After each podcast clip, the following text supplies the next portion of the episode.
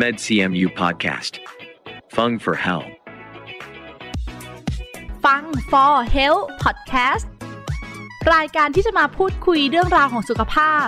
และแบ่งปันประสบการณ์จากผู้เชี่ยวชาญ ในสาขาต่างๆ ของคณะแพทยศาสตร์มหาวิทยาลัยเชียงใหม่ เพราะสุขภาพที่ดีเริ่มได้จากตัวเรา สวัสดีค่ะ ขอต้อนรับทุกท่านเข้าสู่ฟัง For Health Podcast รายการที่จะมาพูดคุยเรื่องราวของสุขภาพนะคะ แล้วก็แบ่งปันประสบการณ์จากแพทย์เฉพาะทางในสาขาต่างๆ ของคณะแพทยศาสตร์ มหาวิทยาลัยเชียงใหม่ค่ะ อยู่กับดิฉัน ฟ้าธัญลักษณ์สดสวย นักประชาสัมพันธ์ คณะแพทยศาสตร์ มหาวิทยาลัยเชียงใหม่ พอดแคสต์นะคะ ก็เป็นอีกหนึ่งช่องทางที่คณะแพทย์มอชอจัดทำขึ้น เพื่อให้ผู้ที่ชื่นชอบในการฟัง และรักในการดูแลสุขภาพนะคะ ได้เข้าถึงข้อมูลที่ถูกต้องในการดูแลตัวเองและคนที่คุณรักค่ะ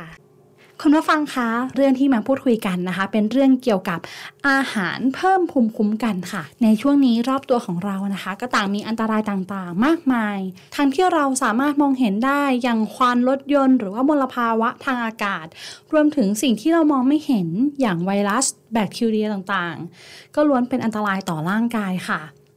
แต่ว่าร่างกายของเรานั้นมีระบบที่จะคอยช่วยจัดการกับสิ่งต่างๆ รอบตัวอันตรายเหล่านั้นนะคะ นั่นก็คือระบบที่เรียกว่าภูมิคุ้มกันนั่นเอง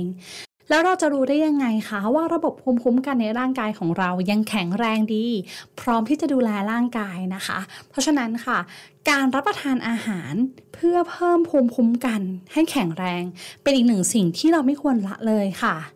และวันนี้ดิฉันได้เชิญนักโภชนาการนะคะ มาพูดคุยกัน เราจะพบกับนักโภชนาการนะคะ เป็นประจำทุกเดือนค่ะ เดือนละหนึ่งครั้ง เพื่อมาพูดคุยถึง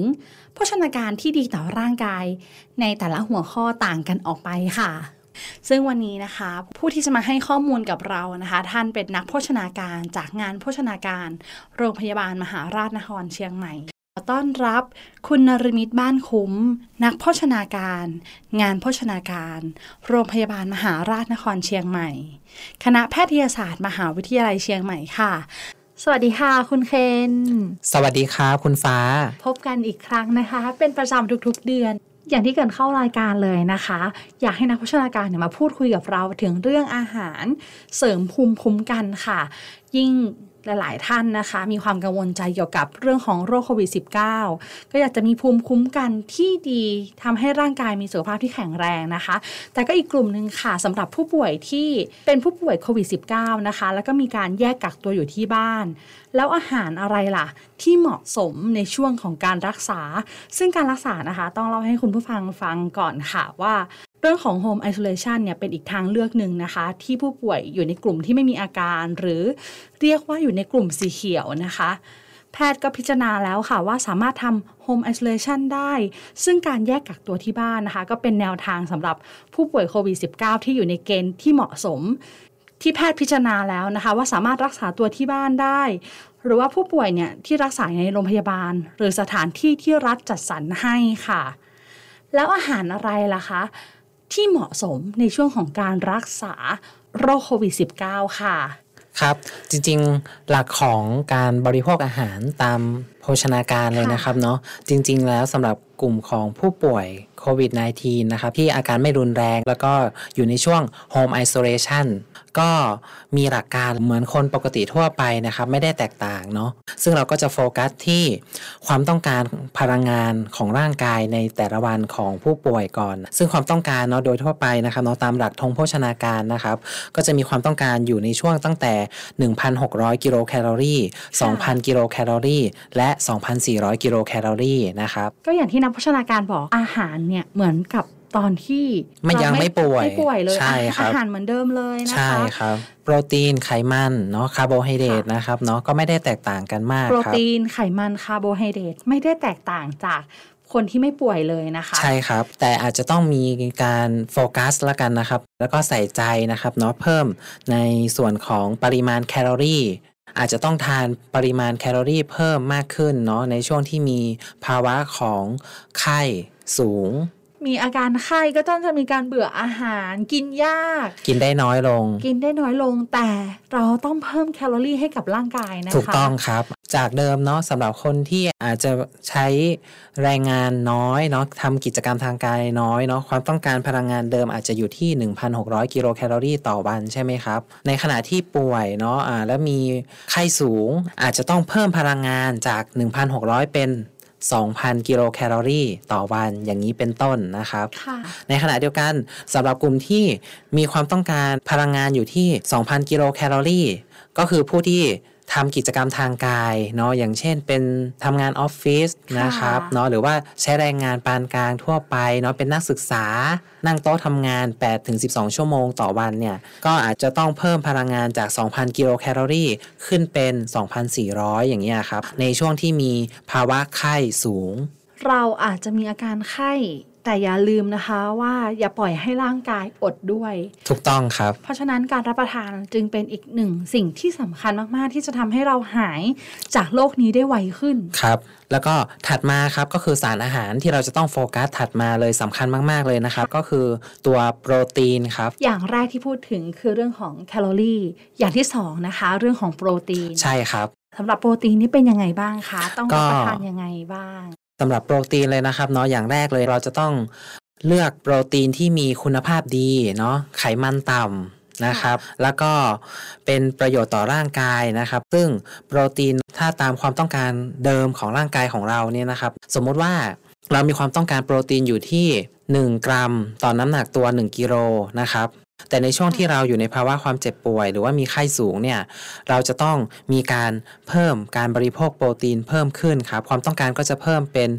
1.2 ถึง 1.5 กรัม ต่อน้ำหนักตัว 1 กิโลกรัมเพิ่มจากเดิมขึ้น ใช่ครับ 1.2 ถึง 1.5 กรัม ใช่ครับค่ะหรือคิดง่ายๆนะครับ คุณฟ้าถ้าตามหลักธงโภชนาการใช่ไหมครับ จากเดิมนะครับเนาะเราจะมีการแนะนำใช่ไหมครับ ในธงโภชนาการว่า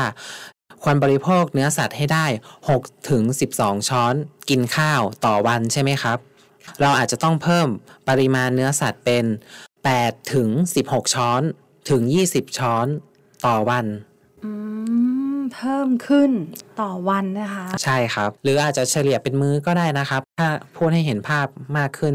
ปกติแล้วเนี่ย ถ้ามื้อหนึงเนี่ย เราอาจจะต้องบริโภคเนื้อสัตว์ มื้อหนึ่งอยู่ที่ 3-4 ช้อนโต๊ะต่อมื้อใช่ไหมครับค่ะอ่าแต่เมื่อเรามีภาวะไข้สูงอ่ามีภาวะการเจ็บป่วยเกิดขึ้นเนี่ยเราจะต้องบริโภคเนื้อสัตว์เพิ่มขึ้นจาก 3-4 ช้อนโต๊ะเนี่ยปรับเพิ่มขึ้นเป็น 6-8 ช้อนโต๊ะ6ถึง8ช้อนโต๊ะนะคะใช่ครับอืมอืม หรือหลักการง่าย ๆ ก็คือหลักฝ่ามือใช่ไหมครับค่ะอ่าหนึ่งฝ่ามือของเราอาจจะเพิ่มขึ้นมา เป็น1ฝ่ามือครึ่งถึง2ฝ่ามือ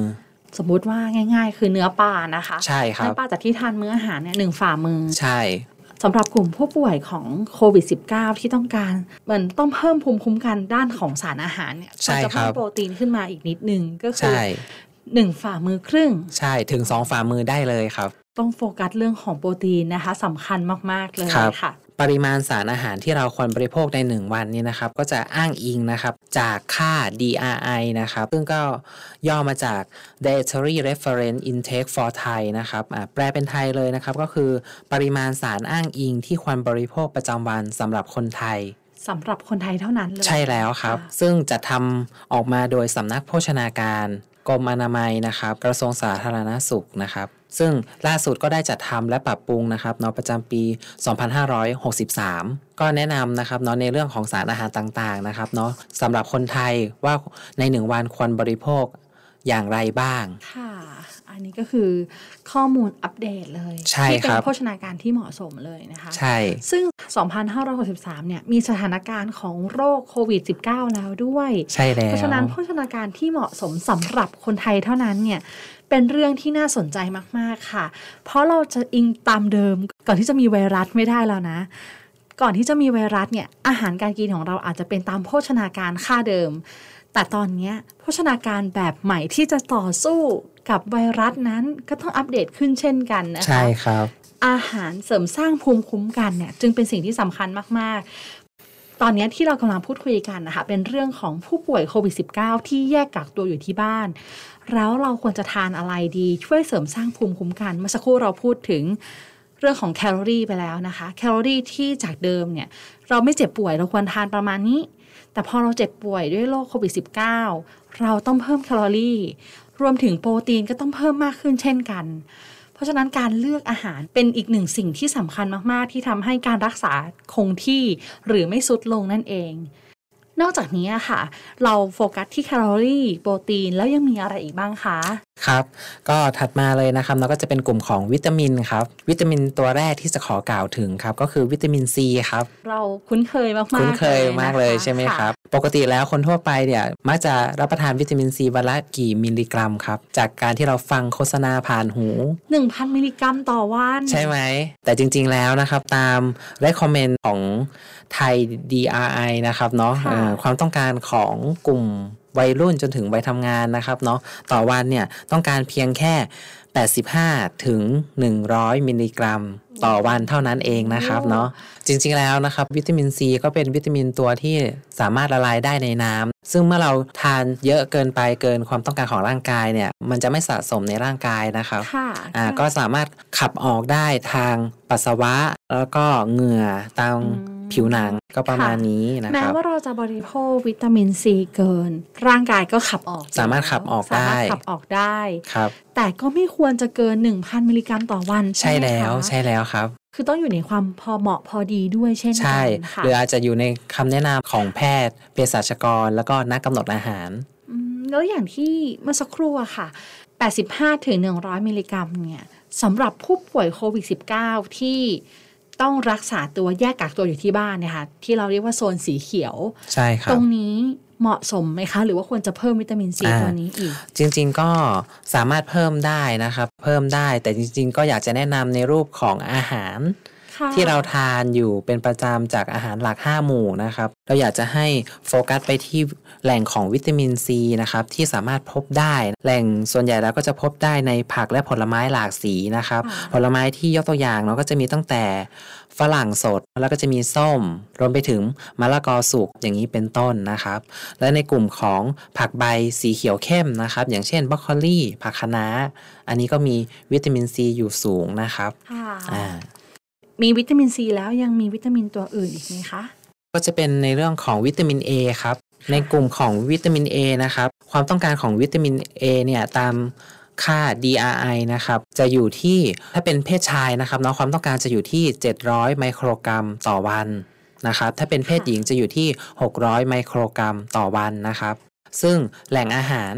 ที่พบวิตามิน A อยู่สูงนะครับ ก็จะมีตั้งแต่เครื่องในสัตว์ครับ ยกตัวอย่างเช่น ตับไข่แดง นะครับ จะมีอยู่สูง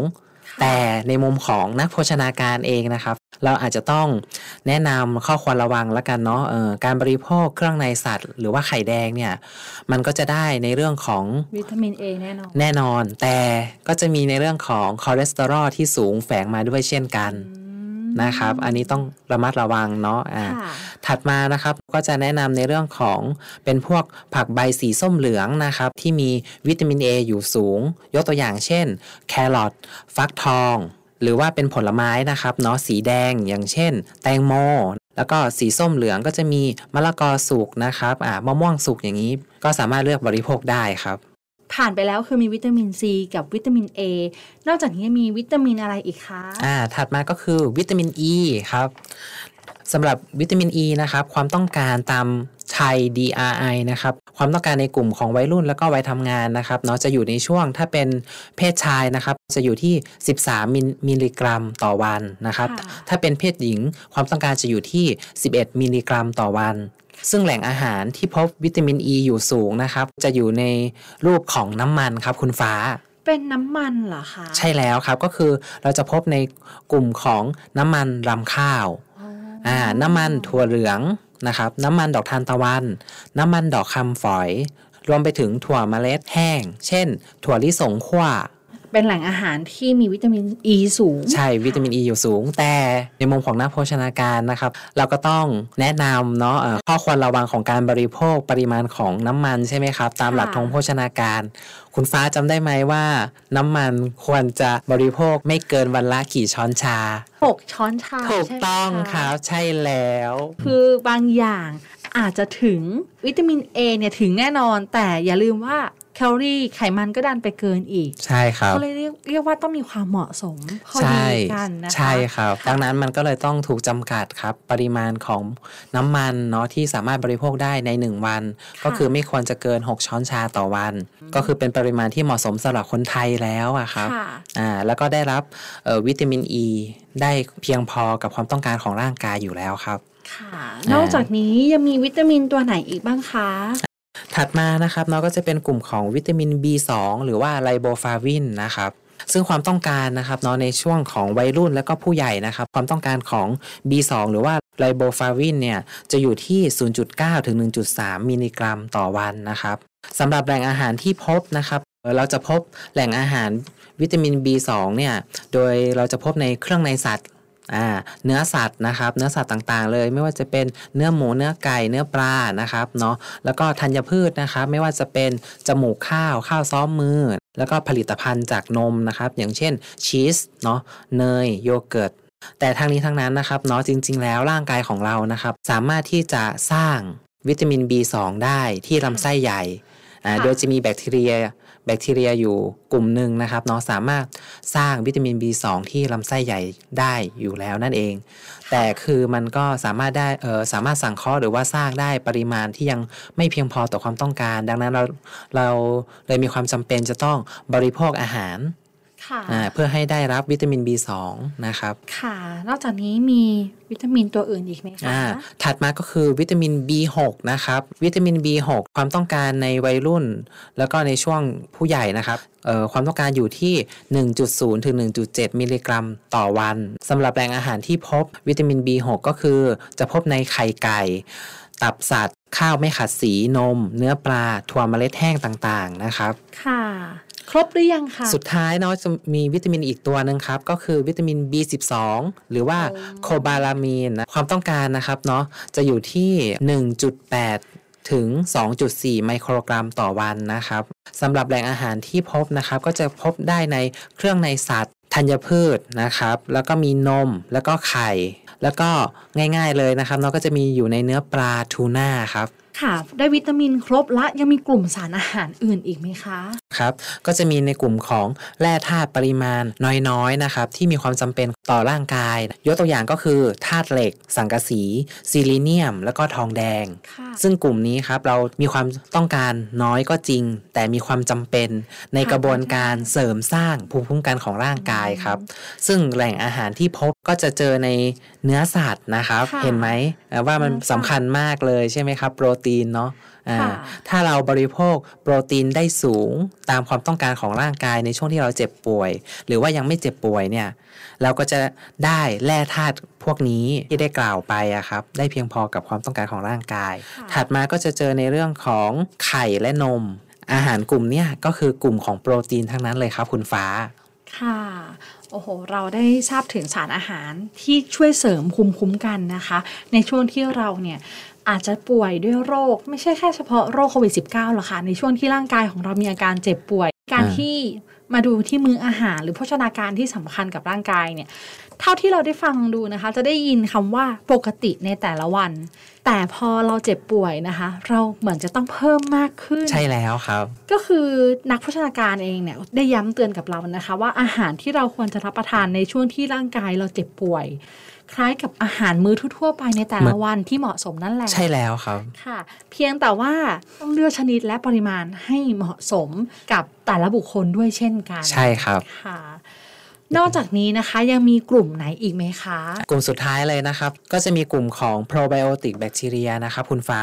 ซึ่งตัวนี้จริงๆแล้วก็คือเป็นจุลินทรีย์ที่ช่วยเพิ่มประสิทธิภาพการทำงานของเซลล์เม็ดเลือดขาวของร่างกายเรา คุ้นๆเหมือนกันนะคะ คุ้นๆไหมครับ probiotic bacteria อ่าใช่แล้ว มีหลากหลายสายพันธุ์เลยนะครับแล้วเนาะแหล่งอาหารที่เราที่เรามักจะเจอต้องมักจะพบใช่ไหมครับะอ่าก็คือสามารถพบได้ในโยเกิร์ตอ๋ออ่าโยเกิร์ตค่ะนมเปรี้ยวที่มีการเติมโปรไบโอติกแบคทีเรียซึ่งพวกนี้นะครับเนาะก็จะเป็นตัวที่ช่วยรักษาสมดุลของลำไส้ มากเกินไปก็ไม่ได้เช่นกัน ใช่แล้วครับ แต่ก็ขาดไม่ได้เหมือนกัน ใช่ครับค่ะอ่า ก็ครบทั้งหมดแล้วนะคะ กลุ่มสารอาหารที่ช่วยเสริมสร้างภูมิคุ้มกันนะคะสำหรับ ผู้ป่วยที่เจ็บป่วยด้วยโรคของโควิด -19 แต่อยู่ในกลุ่มของสีเขียวก็คือมีการแยกกักตัวอยู่ที่บ้านใช่นะคคะรับอาการอาจจะไม่รุนแรง ซึ่งอยู่ในเกณฑ์การพิจารณาของแพทย์นะคะ ว่าสามารถรักษาตัวที่บ้านได้ ซึ่งกลุ่มอาหารเสริมภูมิคุ้มกันที่เราได้พูดคุยกับนักโภชนาการนะคะ ก็เหมาะสมอย่างมาก ไม่เพียงแต่ผู้ป่วยโควิด -19 เองนะคะ กลุ่มของผู้ที่ไม่เจ็บป่วย อยากจะมีสุขภาพร่างกายที่แข็งแรงนะคะ การเสริมภูมิคุ้มกันเป็นสิ่งที่สำคัญมากๆ เราอาจจะไปโฟกัสที่การเว้นระยะห่างสวมแมสแต่ว่าช่วงที่เราร่างกายอ่อนล้าอ่อนเพลียเนี่ย เราอาจจะกินสารอาหารไม่ถึงด้วยไม่เพียงพอด้วย ก็มาถึงช่วงสุดท้ายของรายการแล้วนะคะ อยากจะให้คุณเคนนะคะ ฝากถึงผู้ฟังที่กำลังฟังพอดแคสต์อยู่ค่ะ ถึงเรื่องของการเสริมสร้างภูมิคุ้มกันค่ะ ครับ ได้กล่าวไปเบื้องต้นเนาะหลักการเลือกบริโภคอาหารนะครับทั้งหมดเลยจะเห็นได้ว่าสารอาหารต่างๆนะครับ ที่ได้กล่าวไปเนี่ยก็เป็นสารที่สำคัญมากๆเลย ในการช่วยกันทำงานแล้วก็สังเคราะห์เซลล์เม็ดเลือดขาวนะครับ ซึ่งเป็นตัวที่เกี่ยวข้องกับระบบภูมิคุ้มกันของร่างกาย ดังนั้นการบริโภคสารอาหาร แค่อย่างใดอย่างหนึ่งเนี่ยจึงไม่สามารถที่จะทำให้การทำงานของระบบภูมิคุ้มกันมีประสิทธิภาพที่สมบูรณ์ได้ เราจำเป็นครับที่จะต้องเลือกบริโภคสารอาหารต่างๆ ให้ครบทั้ง 5 หมู่นะครับ แล้วก็มีความหลากหลาย แล้วก็มีปริมาณที่เพียงพอและเหมาะสมตามหลักของธงโภชนาการ ค่ะวันนี้ก็ได้มาพูดคุยกันถึงเรื่องอาหารเสริมสร้างภูมิคุ้มกันนะคะสำหรับผู้ฟังที่กำลังรู้สึกว่าช่วงนี้ เอ๊ะเจ็บป่วยบ่อย แล้วก็อาจจะมีความแพนิคกังวลไปด้วยนะคะ ก็อย่าลืมนะว่าสิ่งสำคัญที่สุดก็คือ โภชนาการที่เรารับประทานในแต่ละวันนี้ด้วยนะคะ นอกจากการที่ไม่ประมาทแล้วก็อย่าลืมดูแลตัวเองถึงเรื่องของการรับประทานอาหารด้วยนะคะ ค่ะสำหรับวันนี้เวลาหมดแล้วค่ะ ต้องขอขอบคุณคุณนรมิตบ้านคุ้ม นักโภชนาการจากงานโภชนาการ โรงพยาบาลมหาราชนครเชียงใหม่ คณะแพทยศาสตร์มหาวิทยาลัยเชียงใหม่อย่างมากเลยค่ะ สวัสดีค่ะ สวัสดีครับ และขอขอบคุณผู้ฟังทุกท่านที่อยู่ด้วยกันตรงนี้ค่ะ นอกจากนี้นะคะ ผู้ฟังยังสามารถติดตามข่าวสารของคณะแพทยศาสตร์ มหาวิทยาลัยเชียงใหม่ ได้อีกหลากหลายช่องทางค่ะ ไม่ว่าจะเป็นบนเว็บไซต์ Facebook YouTube Twitter Telegram Instagram Podcast เพียงพิมพ์คำที่ช่องค้นหาว่า med cmu นะคะ med cmu เพียงเท่านี้ค่ะ ก็จะมีข้อมูลเกี่ยวกับการดูแลสุขภาพอีกมากมายเลยค่ะ สำหรับวันนี้นะคะ ต้องลาทุกท่านไปก่อน ครั้งหน้าจะเป็นเรื่องอะไร อย่าลืมติดตามกันต่อนะคะ สวัสดีค่ะ MedCMU Podcast. Fung for Health. เพราะสุขภาพที่ดี เริ่มได้จากตัวเรา